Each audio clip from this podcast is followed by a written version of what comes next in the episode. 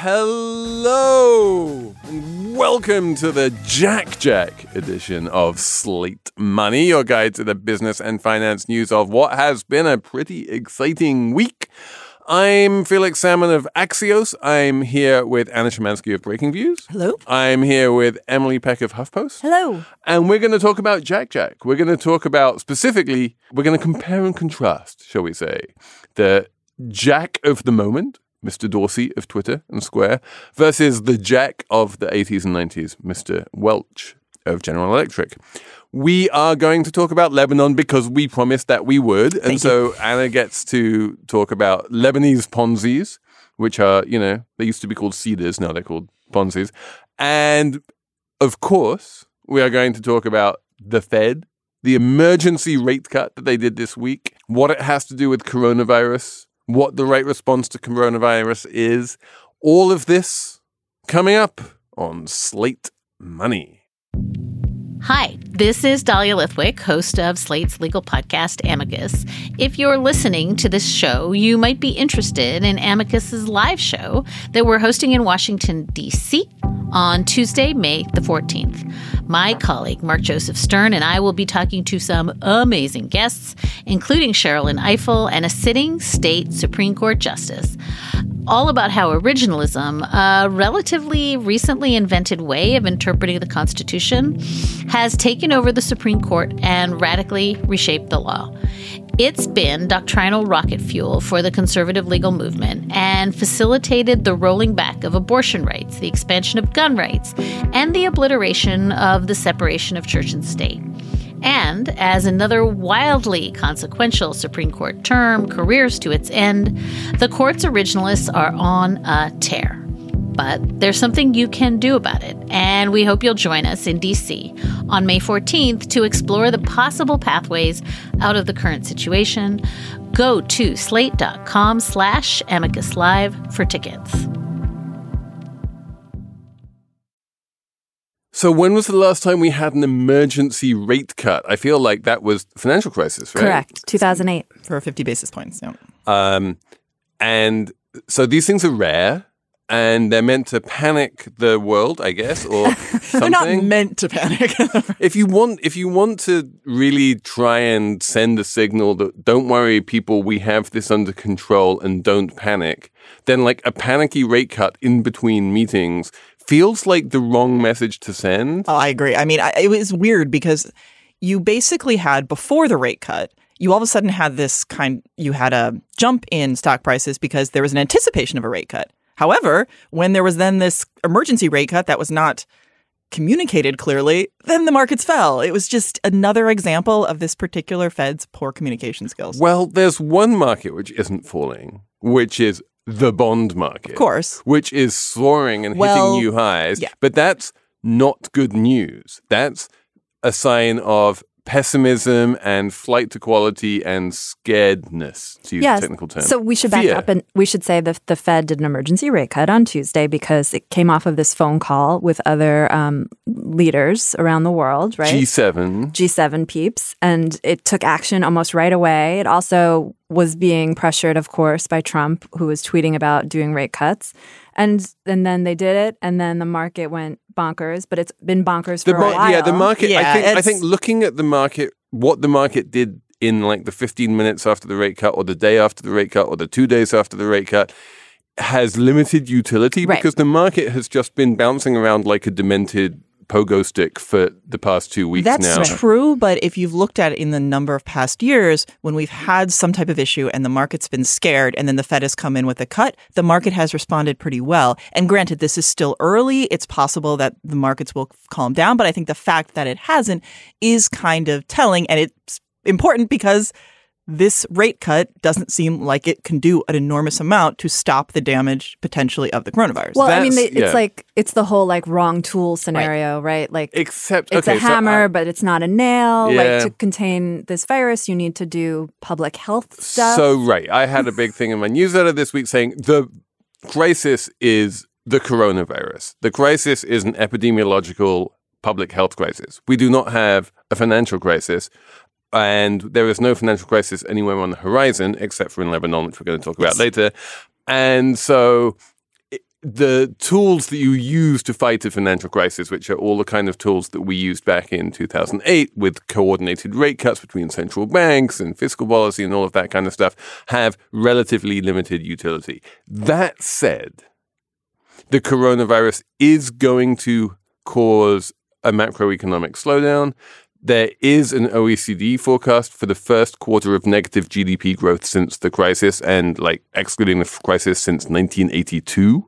So this is a big deal, the coronavirus for the global economy. And if global central banks, including the Fed, do everything they can to mitigate the the economic effects of coronavirus, that's fine. We just need to be very clear that all of this is secondary to the number one big priority, which is medical. Well, Right, and, and I also think- the fiscal policy makes more sense. That's what I was going to say. Yeah, exactly. Okay, But Emily, talk- yeah. t- tell me whether eight billion dollars is remotely fiscal policy as a as a, res- as I a mean, response. so right. so uh, the Congress is going to pass this eight billion dollar coronavirus emergency spending bill, but it's mostly focused on and rightly so medical spending, public health spending. But I think what a lot of economists were talking about this week was we sort of like hit the wall on monetary policy. Like the rate cut, rates are very low already. This rate cut hasn't really isn't really going to do much. What we need to finally do and recognize is that fiscal policy has to happen. We have to do stuff to inject money into in the US. We have to um, for example, we could do things like extend unemployment insurance and get it set up so that if st- people start losing their jobs, they have unemployment insurance. We can beef up food stamps. We can send out, this is what I wrote about today, we can send out checks, not maybe just to sick people for starters, but then maybe to. I, I or have, payroll I have an I mean- idea. Why don't we send reimbursement checks to anyone who has any kind of medical ris- expense associated? Yes, you can absolutely coronavirus? you It's can true, pay although- for everyone's coronavirus related health care. You can assure people that if they're sick and they stay home, they will be reimbursed. That was where the check idea came from. Because Yeah. you could do paid sick leave, but for like tipped workers, for example, if they're paid, you know, if they're reimbursed just for the tipped uh, hourly wage, that's like nothing. They're still missing tips. So maybe it's better to send to send the checks out. But if you if you want people to continue to eat out at restaurants, those people need to have some assurance that the kitchen workers aren't sick. Right. And in order to have that assurance, those kitchen workers do need to be able to stay home if they are sick. And in order for them to be able to stay home if they are sick, they need to somehow get paid if they're staying Exactly. home. And we need a mechanism for doing that. exactly. Otherwise, no one will eat out at restaurants. That's when fiscal policy actually becomes public health policy because it's sort of bolstering, it's allowing people to stay home and, and rest up and um, making it so that sick people don't go to work every day. It's really important. And also because in th- even though right now this is would basically be a supply shock, there is the fear that there is going to be a demand shock as well, and then that okay, can't so have. can you please just because I'm a bearer of very little brain, explain what the difference is between a supply shock, Well, shock and is a the demand question shock? that you have so. One of the big fears with the coronavirus is that because you had all of these factories shut down in China, that now all of these parts, all of these goods that are needed aren't going to be available. The supply is lower. Shock. right? So that's that's the shock. So what is more likely that we see happening here is that we have this, you know, clear supply issue, but then at the same time, the panic and the shutdowns and the quarantines is going to reduce demand. People aren't going to be using services, people aren't going to be shopping as much. So you're having a little bit of both. And so that's where what the Fed is doing in theory could make a little bit more sense with the idea of we want to continue to spur economic growth. Now, I just want to point this out though that there are downsides to what the Fed has done. Normally, when an economy is still doing relatively good, and we thus far don't have a lot of data for the United States to support the idea that things are falling apart. In fact, just on Friday, we had an amazingly strong jobs report showing 250,000 people got new jobs. Um, that unemployment is at 3.5%. Like, this is all kind of before the coronavirus shock, but the fact is that the economy was, is about as healthy as it's ever been going into this shock. Right. And so the fear is that if you do go into an actual recession, normally when you go into an actual recession, the Fed cuts a lot. You know, we don't have that much room to cut. The Fed has already said they don't want to go negative and they shouldn't go negative because as we've seen in other countries, Japan and Europe, it's not overly effective. And then you say, okay, what are their other tools? Well, they can do quantitative easing again, but okay, again, when rates are already so low, okay, great. You're going to lower rates a tiny bit more on the far end, of like longer dated bonds. It's not going to do much. And so the But fear- that's not a reason not to cut rates. I feel like this is this argument that Larry Summers has been out making and being broadly ridiculed ridiculed about.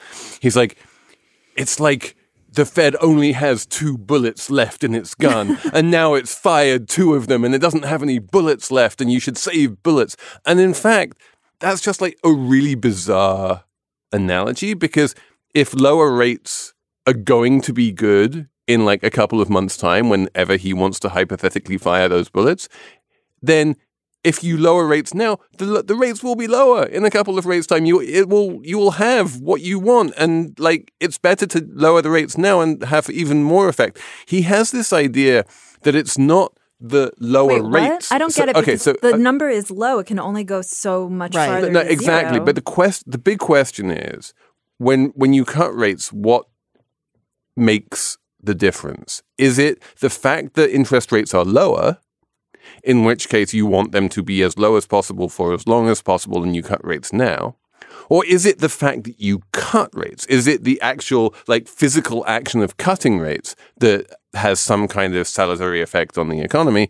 And as we saw with this emergency rate cut, the physical action of cutting rates doesn't do very Well, much. no, but I, I I think looking at what we just saw and using that to say to discount everything we've seen in the last few years, I'm not sure if I totally agree with that. I'm not saying I totally agree with Larry Summers. I'm not saying I 100% buy this argument. But what I am saying is that historically, I do think the, the in recessions, the Fed has cut a lot, and that has indicated that the Fed has the ability to control what's happening. Now, if you're getting to a point where the Fed basically can't cut and you're going into a recession, I do think that limits what the Fed can do. And on top of that, when you have rates extremely low, you're putting pressure on your banks.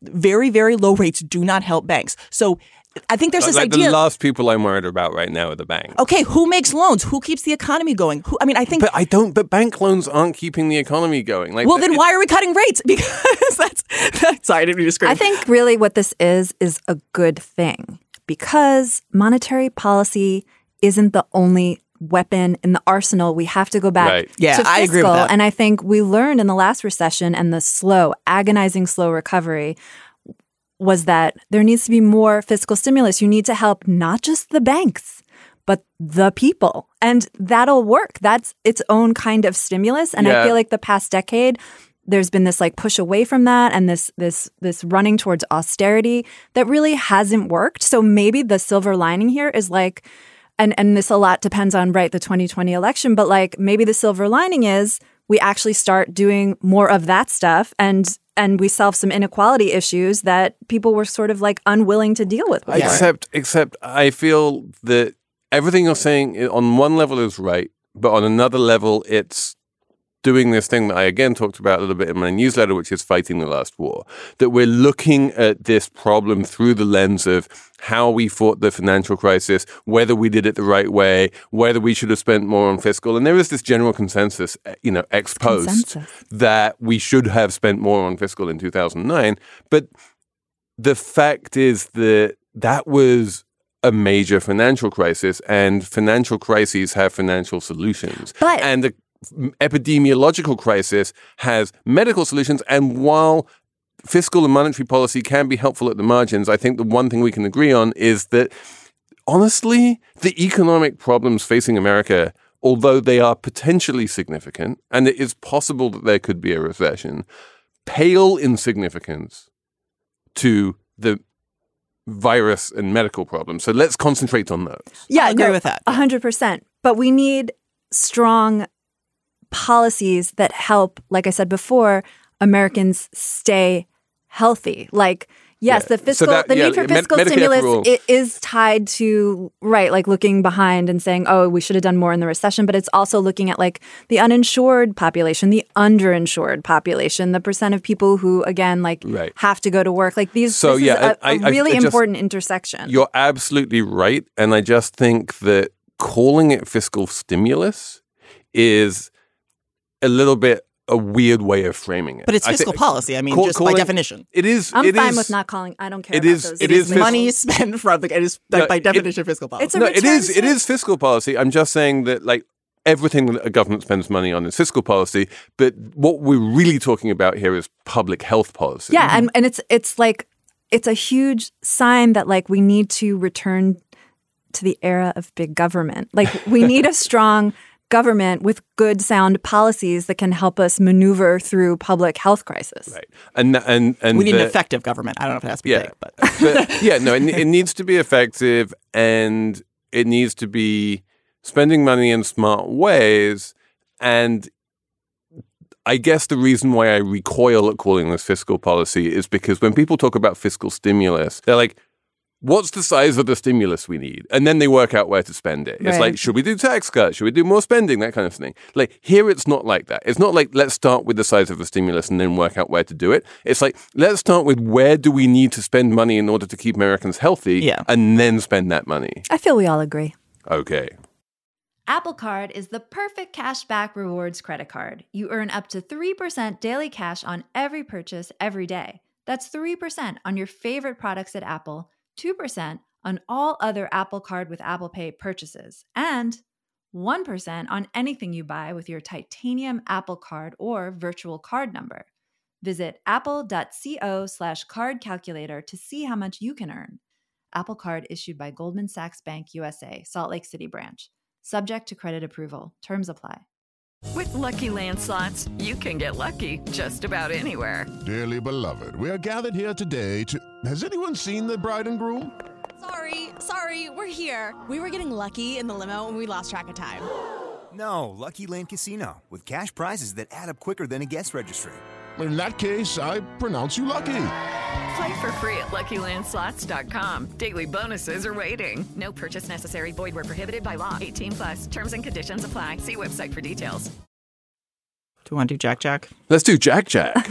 after Bob Bob? Last week was Bob Bob. This week, Jack Jack. Is Jack Jack the name of the baby in The Incredibles? Yes, the amazing baby in The Incredibles with So, superpowers and everything. The amazing baby in The Incredibles is like an impossible human being. And I feel like Jack Jack is a- another impossible and human being. Is that a good segue? That's pretty good. But we should tell people what Jacks we're talking about. Which Jacks are we talking about? We're talking about Jack Welch, who died this week. He was the legendary CEO of General Electric. He was 84, I think. And um, Jack Dorsey, who is also somewhat legendary, uh, CEO of not only Twitter, but also Square. And Jack Dorsey is in trouble.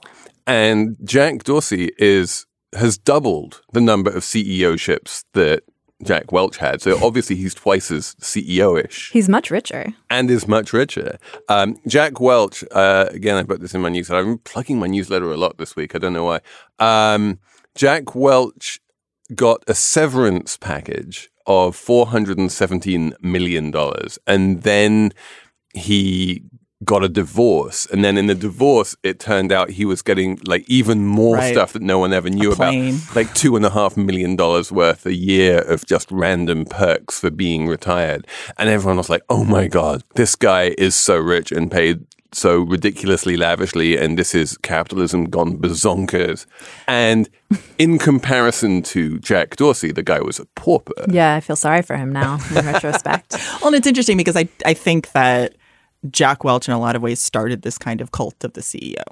N- not entirely, but I think he was a big player in it. He was de- he he definitely was part of it, and there's a few others. I think like like Lee Iacocca. Yeah, yeah. But like, but he what he did was he was the guy who started the cult of the CEO and really um, made it the same as the cult of the rising stock price. and shareholder value. Yeah. And, and because if you look at what the GE share price did when he was in office, you'd be like, great. of course. Then when you look at what it's done since then, and it's not just that you've had 9 11 and the financial crisis, it was also that a lot of the things that Welch did in terms of GE capital, you know, and just expanding the footprint of GE into areas where it did not have a competitive advantage was shown to not actually be very smart. So what Welch did was financial engineering. Lots of it. lots and lots of financial engineering. There was the obvious financial engineering which everyone knows about which was that he would engineer the profits every quarter so they would they would beat expectations every quarter and the price would of the stock would go up every quarter because everyone would go oh my god you made even more money this quarter than we thought you would. And so he was very good about that like expectations management and earnings management. The other piece of financial engineering he did though was the, the way he did that and the way that he got the growth and the way that he got the earnings was by um, turning around and realizing that General Electric is this huge industrial company with massive cash flows had this incredibly valuable thing, which was a AAA credit rating. And he's like, shouldn't let that AAA credit rating go to waste. And so he became a bank, basically. He became a lender and he started lending out and borrowing huge amounts of money. Using his AAA credit rating meant that he could borrow at cheaper rates than even like JP Morgan or Goldman Sachs or anyone like that. So he had a comparative advantage in that sense, in that his funding costs were super low to borrow money. And then he would turn around and lend that money, just like banks do. And so he wound up massively leveraging General Electric and that leverage and those liabilities that he took on by borrowing so much money um, really whacked the company over the head with a two by four in the financial crisis when it lost its AAA credit rating and it couldn't roll over its debts and it needed a bailout from the federal government. Yeah. And the, the reason I find Jack Welch interesting is less the financial engineering and more his like management style. Oh my God. Which he was celebrated for, but um he did Let's things like fire lots of people. rank and yank, right? Where Yeah. you would rank and rate all of the workers in the company and then cull the bottom 10%. Like literally fire them. literally fire them. And even when the company was growing, like he Yes. got this Neutron Jack nickname Right. from like firing 100,000 people when Yes. he came in, where like the buildings were still standing, Right, but, but all of the people were like vaporized. Yes. But even after that, every single year, in good years and in better years, he would still fire 10% of the and, workforce. and this method was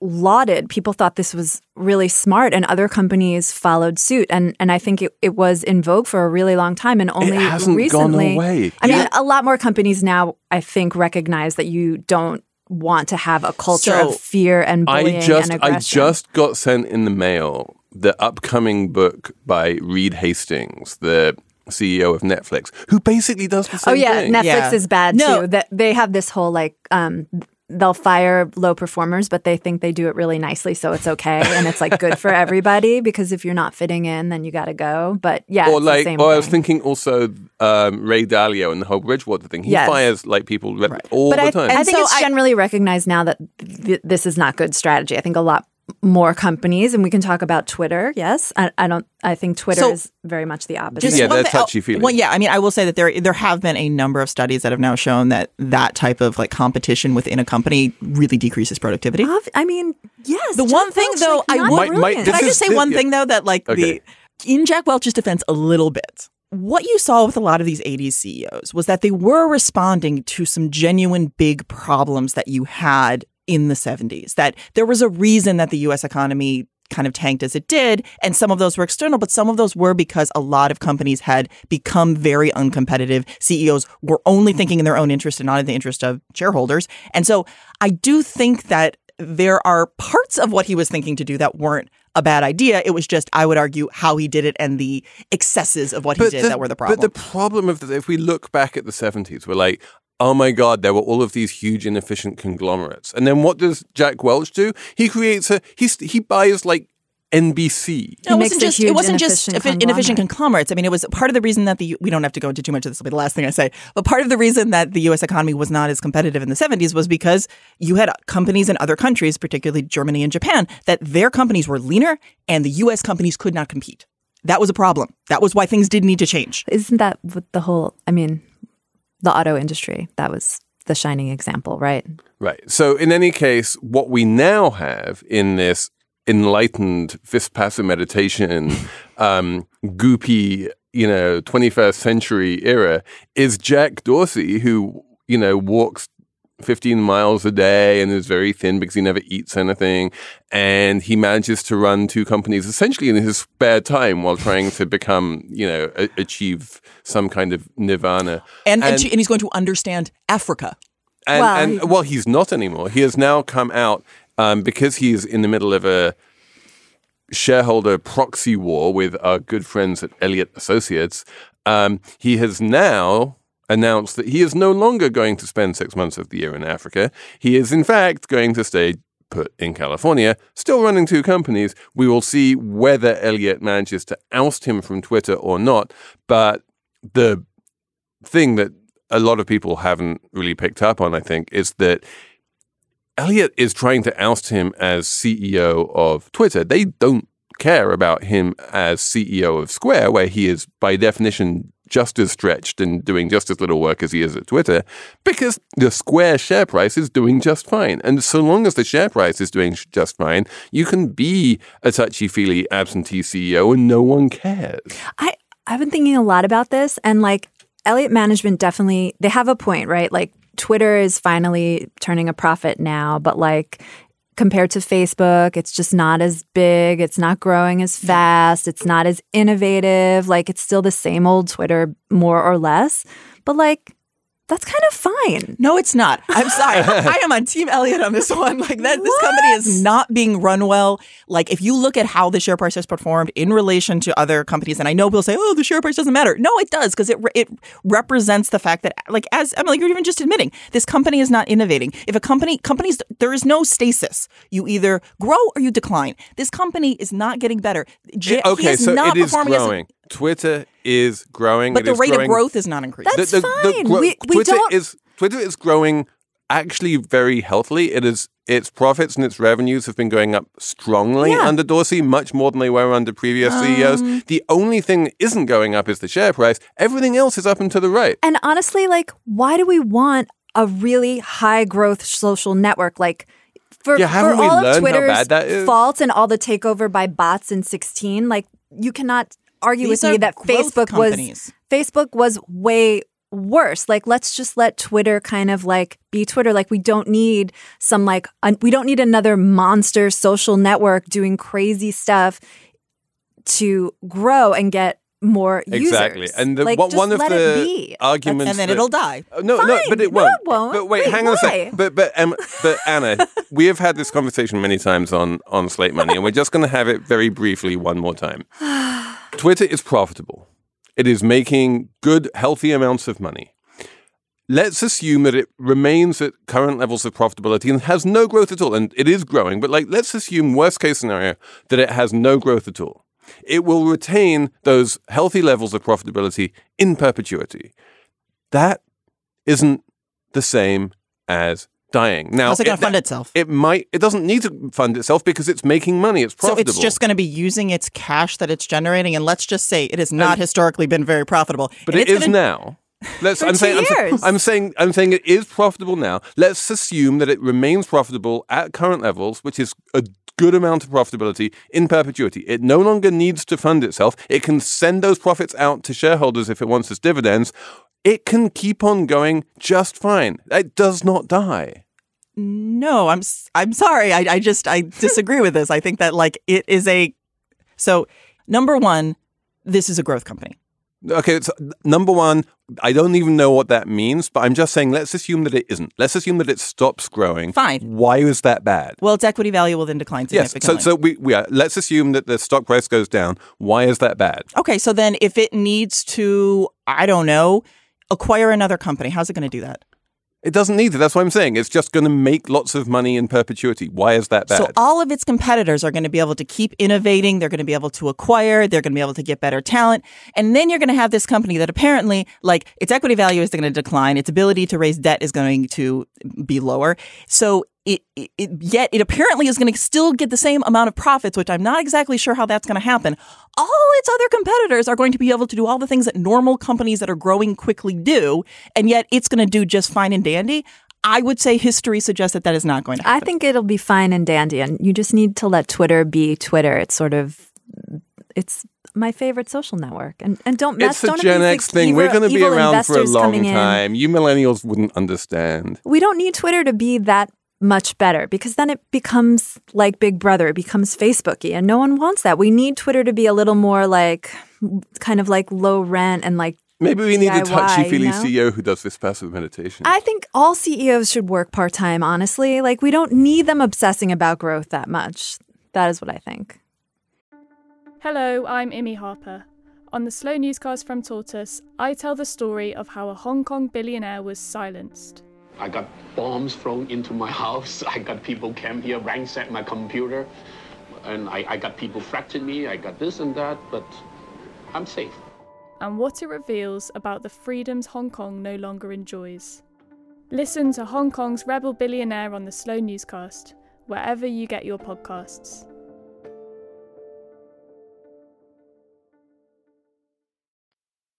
All right. So we promised this to you last week. And for those of you who are ready for the Anna Szymanski nerd out about Lebanon, I can tell you that um, earlier this week, Anna and I spent two hours listening to a lecture by the one and only Lee Buchheit, who was a previous guest on, on Slate Money. And he was addressing a bunch of very sophisticated law students about sovereign debt things. And so I'm just going to remind Anna here that she is not talking to the very sophisticated law students, and you're going to have to pitch this at about four notches below where Lee was. Okay. Okay. I'm going to interrupt you whenever I stop understanding. Fine. Okay. So, right now, what you have in Lebanon is a banking crisis and a general economic crisis. Now, this has been going on for a while. It really started to kind of come to a head last fall. This was around the same time when you started to see a lot of protests, right? Okay, this is all related because Lebanon is the third most indebted country in the world. Their debt to GDP is between 140 150% of GDP. Okay? Why do they have such a big debt burden? Well, the reason they do is because they have massive, what we call twin deficits, which means they have a big fiscal deficit, so they're not bringing in as much revenue as they're spending, and they have a big current account deficit, which means that they are importing a lot more than they're exporting. So consequently, they need to raise money to keep all these things funded, right? So how have they been doing that? On the debt markets. Okay. So who's been buying all this debt? Well, a lot of this debt has actually been bought by the Central Bank of Lebanon and private banks in Lebanon, and then some foreign creditors.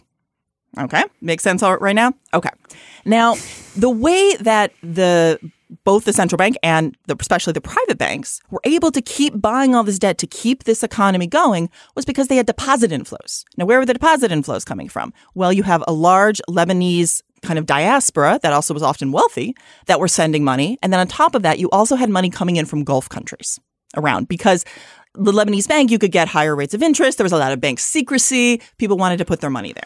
wait, I have a question actually. The for the people, the diaspora sending the money. What does that mean? Who They're put- Putting it in the, they're putting what- the money in Lebanese banks. Okay. Wh- What this means is that let's say that I'm a very rich Lebanese person. Let's say I'm Carlos Carlos Ghosn or I'm like Nassim Taleb or someone like that, and I feel a sense of loyalty to my homeland.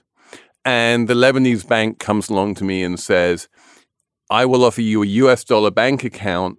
Paying interest of seven percent, Oh, I understand. and I'm like, oh, Got it. well, now I get now I get to kill two birds with one stone. Number one, I get to support my homeland, and number two, I get way higher interest than I do putting it in with like J.P. Morgan. And more bank secrecy. And also, no one will ever find out that my, I have all of this money there because the Lebanese um, central bank won't force the banks to tell the IRS. So this is where um, Anna, uh, you start using the word Ponzi. Yes, this is why I described it as a Ponzi scheme because so much of Lebanon's economy is their banking sector and just like ginning up growth through loans for the construction and real estate. And so it the whole thing only works from the government to the the economy. It only works because you have these dollar inflows coming in. Now, what had started to happen honestly a while ago was these started declining. Now, a big You re- mean dollar inflows can't just go up indefinitely forever? no. Not. Oh wow. Okay. Well, well, well, here's the problem because if they don't, everything falls apart. You see, this is why I think that you think that Twitter is like Lebanon. I do not think Twitter is like Lebanon.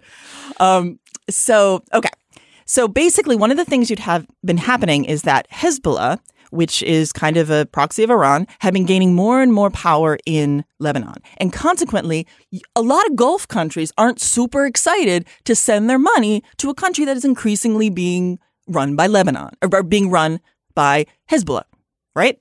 So that was one thing that started to kind of reduce this this flow of dollars in. So then what happened was And I won't go into all the details here because Felix won't let me.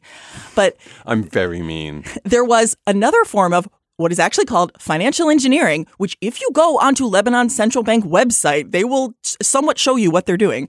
But they did all of these various swaps. And the reason they did all of these various swaps was basically to make it appear that the central bank had a larger stash of dollars. And that's important because the Leb- Lebanon has a pegged currency. So their currency is kept at a certain rate in relation to the dollar. The only way you can do that is if you have dollars to support that in the currency market. So it's called the Lebanese pound.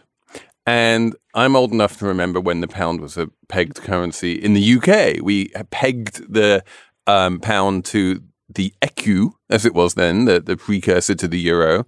And then famously, George Soros made a big bet against the pound, and the Bank of England had all of these foreign currency re- reserves and was trying to support the pound until eventually he it, they gave up and the pound crashed because peg currencies have a tendency to crash when a lot of people are betting against them and this is basically exactly the same thing. Instead of the British pound, we're now talking about the Lebanese pound. Right. It is pegged against the US dollar. And if there's two things that seem inevitable at this point, um, one is that Lebanon is going to default on a bunch of its debts, and another one is that the pound is going to de- get devalued against the dollar. It all feels a lot in some way like Greece back in 2011. People were like, will they devalue? Will they default? In the end, Greece did default, but they didn't devalue. Lebanon, I'm going to come out and say it's going to do both. Probably. It is super complicated. I mean, this is even I would I would argue this is one of the most complicated re- kind of default restructurings that we've seen since probably something like Iraq for a number of reasons. One, because because of all of this financial engineering, one of the big results of that is that a lot of the dollar deposits from the private banking sector are at the central bank.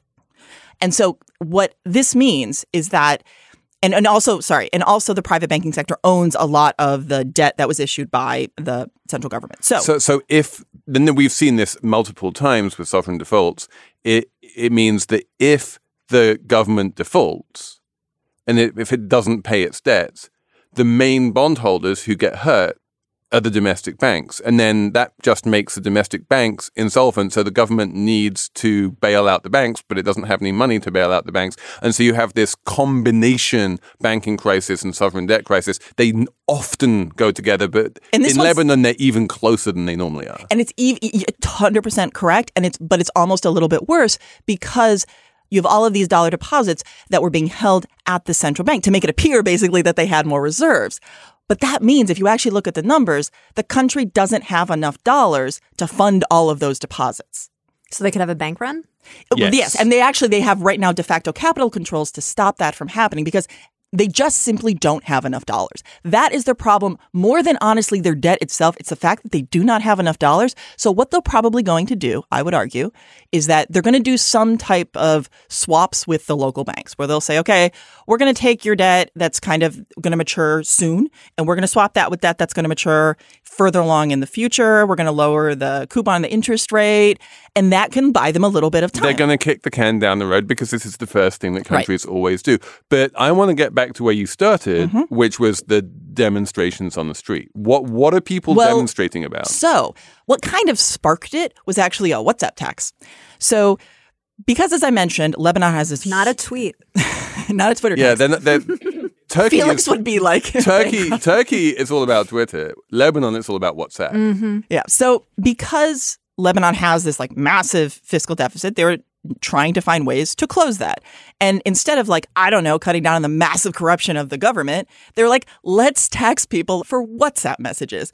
And so unsurprisingly, this really angered people. But I, I, think it's important that it wasn't just the WhatsApp messages. This is decades and decades of misrule, of lack of social services being given to the population while you have this governing elite that is just wasting all of this money and living lavishly while most people are suffering. Especially the bankers. If you thought there was a bunch of anger in America at bankers circa Occupy, like multiply that by a hundred. The bankers in Lebanon have just been you know, basically what they've been doing is they've been borrowing money from the government at 2%, lending it out at 9%. It's been the easiest cash generating game in the world, and they've been paying themselves hundreds of millions of dollars in dividends. These this is like personal income. These the big bankers in in Lebanon, and as Anna said, um, Lebanon is basically a offshore banking center more than it is anything else.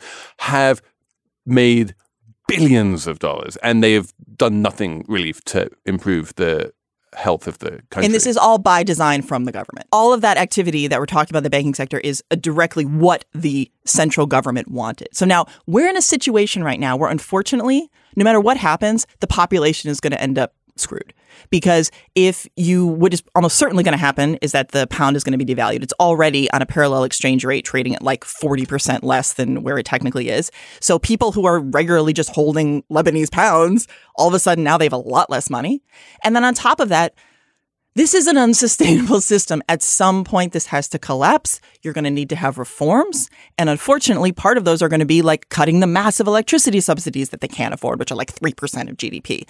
I mean, this has been another problem is that Lebanon has had the opportunity to get money in. I think France actually put together this like big pot of money from a different a bunch of different countries that technically Lebanon could have used. But in order to use it, they would have had to put through reforms. They didn't want to do it. Mm. And then now this issue of Hezbollah so ah, trusting this is, the IMF or something. This is important too because normally in this situation too, you'd say like, well, this sounds like a job for the IMF. Right. um, but the problem here is that again, right now you also recently had another um, election where the governing coalition is now run by Hezbollah and its allies, and so the idea that the IMF is going to give a massive loan to a government where the governing coalition is run by Hezbollah, that seems somewhat unlikely. And then on top of that, you have re- representatives from Hezbollah saying, we don't want the IMF to tell us what to do. And if you think about it, this government, when you already have people on the street protesting, doesn't especially want to start going through and putting through austerity measures, which they would have to do, at least somewhat. And so there are simply no good options what will probably happen is this delaying, which will only make things worse. It's even possible that they will pay out some of their foreign creditors because they technically have the liquidity. If they really wanted to, they could muddle through for like another year. But they shouldn't do that. That's just a waste of money. But they they may very well do that. And the longer they do it, just the worse the situation is going to get because if you think about it, like what incentive like this system only runs if you have dollar inflows. Who's sending their dollars to Lebanon now? Right? Like and so, but I mean, Carlos Ghosn is, is going I was out to say, can. Carlos Ghosn can Carlos Ghosn save Lebanon? So, so it's actually sadly, interesting. even he. People are there's a there's a whole like popular movement in Beirut right now Mm-hmm. saying Carlos Ghosn for finance minister, and he's like, no fucking way. I mean, he rescued some car companies. Why not a country? right. I think it's time for numbers round. Why don't I start this week because I have one right here, which is 1.4 million pounds. This not is- not Lebanese pounds. this is British pounds, not Lebanese pounds. As we know, the British government is trying very hard to start building relationships with countries and rich people around the world because it's now cut itself off from the European Union and it needs to try and get a bunch of investment and it needs to try and get a bunch of relationships going and reinvent itself somehow. No one really thinks this is going to be very easy or even possible, but they're trying at least a little bit. And so one of the things they do is they are setting up meetings with rich people around the world and saying, hey, you should come and invest in Britain. If you're a government, how do you think you would set up those meetings? What do you mean? I would You would get have some people call You'd some have some people people. call some people, Yeah. and then you would have the meetings. Sure. And, you, and they no. If you're the British government, what you do is you pay this company called quintessentially 1.4 million pounds to set up the meetings. I would have done Quintessentially, it for much less. quintessentially being this company that was founded by some toff who went to Eton and knows a bunch of rich people. And he's like, I can introduce you to rich people. And like, he's like, I've had dinner at Buckingham Palace and I'm related to Camilla Parker Bowles. And they were like, oh, wow, you're very special. Here, have 1.4 million pounds and you can set up the meetings for us. That's That's an incredible scam. Britain for you. yeah. Wow. This is all in an amazing FT article about quintessentially, which everyone should read if they have any um, belief that Britain is an actually functioning country. It's better than Lebanon. It is better That's than what- Lebanon. That's what I'm hearing. My number is nine. That's the number of states that have passed measures to stay on daylight savings time because um, Sunday morning, very early, we all have to spring ahead, as we know. There was a very nice piece in the Wall Street Journal detailing all the problems that occur when you set your clocks ahead. And I personally really dislike it. I feel It like is horrible. Everyone I know hates it. I just got a notification from my Fitbit congratulating me on sticking to the same bedtime every night. And my circadian rhythm is like really Is on fleek. fine tuned. Yes. And now along comes this daylight savings time, which no one wants. And, and it's going to mess me up. And apparently, I mean, it's kind of Well, I sketchy. mean- Anna wouldn't like the studies, but I'm going to bring them up. Some studies say that there's more heart attacks and strokes right after the clocks spring ahead. Um, some people say Well, it's uh, really, also really bad when for they your fall health. back. Let's just be clear about this. The daylight just savings a lot of heart attacks all the time. the daylight the daylight savings time is the problem. Like, Yes. we should never have fallen back in the first place. We should be on summertime all year round. I think we should be on standard time all year round. And the health experts, Felix, according to the article in the Wall Street Journal, they agree with me. No, the health experts agree with me, and I, I'm going. I'm going to push back hard on this one. The the health experts are saying the one thing you shouldn't do is vacillate backwards and Correct. forwards. Don't vacillate. Correct. changing the clocks is bad. Yes. So don't change the clocks. Right. But if you're not going to change the clocks, can we please have daylight at 4 p.m. in the winter? Come on. I mean, no. We could Yeah, stay on agree with you on standard time and But like why? What? What is the reason why standard time is better than having daylight at 4 p.m.? um because if you have daylight at 4 p.m., then it's like really dark in the morning, and all the kids walking to school will get hit by buses. They and never. stuff. This is this is like the razor blades and the you know Halloween candy. It's it's such a myth. It's never happened. They're gonna get hit by never the buses. happened. No one gets hit by buses. I think we should never spring ahead again. We should never lose that hour again. And we should just stick to the way it is. It's darker in the winter. Deal with it. Get a lamp, and it's it, there's more daylight in the summer. It's fine. So I'll be depressed. Yeah, and then we'll get hit by a bus. Anna, what's your number? My number is actually also nine. Um, it's nine inches. So that is the size of Joe Burrow's hand. So is, is this a sports What? ball thing? it is, yes. He's uh, LSU quarterback who's almost certainly going to go number one in the draft. What, Um, what, what Wait, am I where do you measuring? Like, like from fingertip to thumb I think so. Like so. Is that, what's that in Sand? octaves? That's So- big, right? It, well, no, it's not. It's not That's big. the problem. So apparently Oh, there that's was small. Well. So there was this. Tell us. there you there was this controversy at the at the combine, which is this thing where um, players that are going to go in the draft like do they get measured and they run basically track and field events to impress NFL scouts. It's stupid, but so they measured his hand and people are like, oh my God, it's only nine inches. Because there's become this like weird idea that for to be a good quarterback, your hand needs to be closer to 10 inches. This makes absolutely no sense. The theory behind it is that like you will fumble the ball more, which like it, it, it it's completely Quarterbacks have enormous hands, though. This is like one of those things I fixate on when we watch football because the rest is kind of boring to me. But like the announcers always are talking and, and gesturing with their hands, and their hands are like these just Well, they're large men. paddles. I mean, it is it is true that like they're big and so their hands are big as well. Mm-hmm. But this idea that it needs to be closer to ten inches and that somehow if it's nine inches, because Patrick Mahomes, who was the Super Bowl MVP, Uh-huh. his hand is like nine and a quarters. so this Ah. idea is silly. And can I just say, because I just this was my favorite part was the tweet from uh, Joe Burrow, which was considering retirement after I was informed the football will keep be slipping out of my tiny hands. Keep me in your thoughts. See, that was on Twitter again, a valuable source of information and entertainment. But this now explains everything. It explains why Donald Trump is so not unsporty. It's because It's he has such small hands. the ball is falling out of his tiny hands. On which bizarre note, I think we're just going to wrap this one up. Um, thank you very much for sticking with this episode of Slate Money. Thank you to Jasmine Molly for producing. Thank you for keeping the emails coming on slate money at slate.com. And thanks especially to Aunt Millie, who's been giving me all manner of smiles and enjoyment throughout this entire episode. She's in the studio today. My Aunt Millie and my cousin Esther are both here. They live in Brooklyn and have been promising to come for a while. So, welcome. On which note, um, we will wrap this up and come back with more Slate Money next week.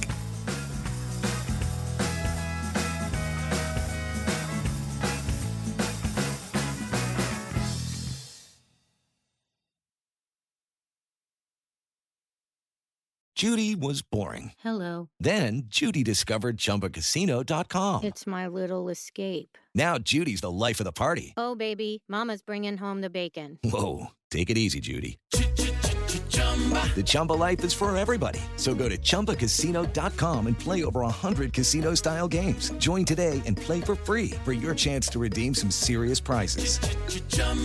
ChumbaCasino.com. No purchase necessary. Void where prohibited by law. 18 plus terms and conditions apply. See website for details.